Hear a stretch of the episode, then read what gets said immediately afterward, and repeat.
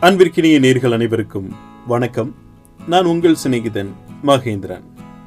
உடலும் உள்ளமும் புத்துணர்ச்சி பெற போதையற்ற தன்மையுடன் அனைவரது அன்றாட பயன்பாட்டில் உற்சாக பானமாக உள்ளதுதான் தேநீர்.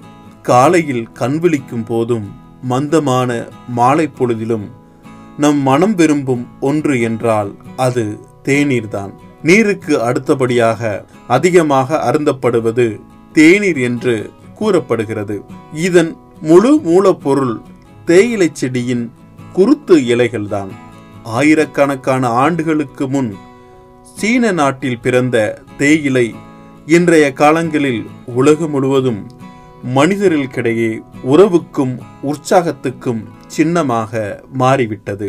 பெரும்பாலான மக்கள் சூடான நீரில் வடித்து பின்னர் அவரவர் விருப்பத்திற்கு ஏற்ப பால் மற்றும் சர்க்கரை கலந்தோ அல்லது எதையும் கலக்காமலோ அருந்துவது வழக்கமாக கொண்டுள்ளனர். இது வெயில் மழை குளிர் என அனைத்து காலநிலைக்கும் உகந்த பானமாக இருக்கிறது. உலக நாடுகள் தேயிலைக்காக சீன நாட்டை நாடியிருந்த நேரத்தில் இந்தியாவை ஆட்சி செய்த பிரிட்டன் அரசு அஸ்ஸாமில் தேயிலை உற்பத்தி செய்ய தொடங்கியது.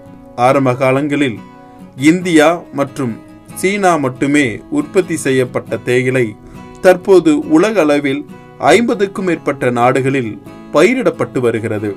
கோவை மாவட்டத்தில் வால்பாறையிலும் நீலகிரி மாவட்டம் முழுவதிலும் இந்த தேயிலை தோட்டங்கள் பார்வைக்கு பசுமையாகவும் பருகும் தேநீர் பானத்தை தருவதில் தன்னிகரற்ற தன்மையாலும் சாமானிய மக்கள் மனதிலும் நீங்காமல் இடம்பெற்றுவிட்டது.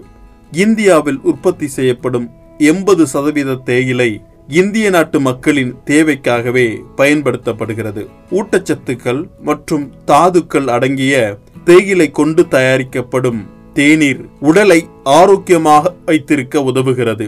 இதில் பல மருத்துவ குணங்களும் இருக்கின்றன. பதிமூன்று மில்லியனுக்கு அதிகமான மக்கள் மற்றும் சிறு தொழிலாளர்கள் தங்கள் வாழ்வாதாரத்திற்கு தேயிலை துறையை நம்பியிருக்கின்றனர் புத்துணர்ச்சி தரும் பானமாக மட்டுமில்லாமல் மக்களின் அன்றாட வாழ்க்கையில் அத்தியாவசிய தேவைகளில் ஒன்றாக தேநீர் திகழ்கிறது.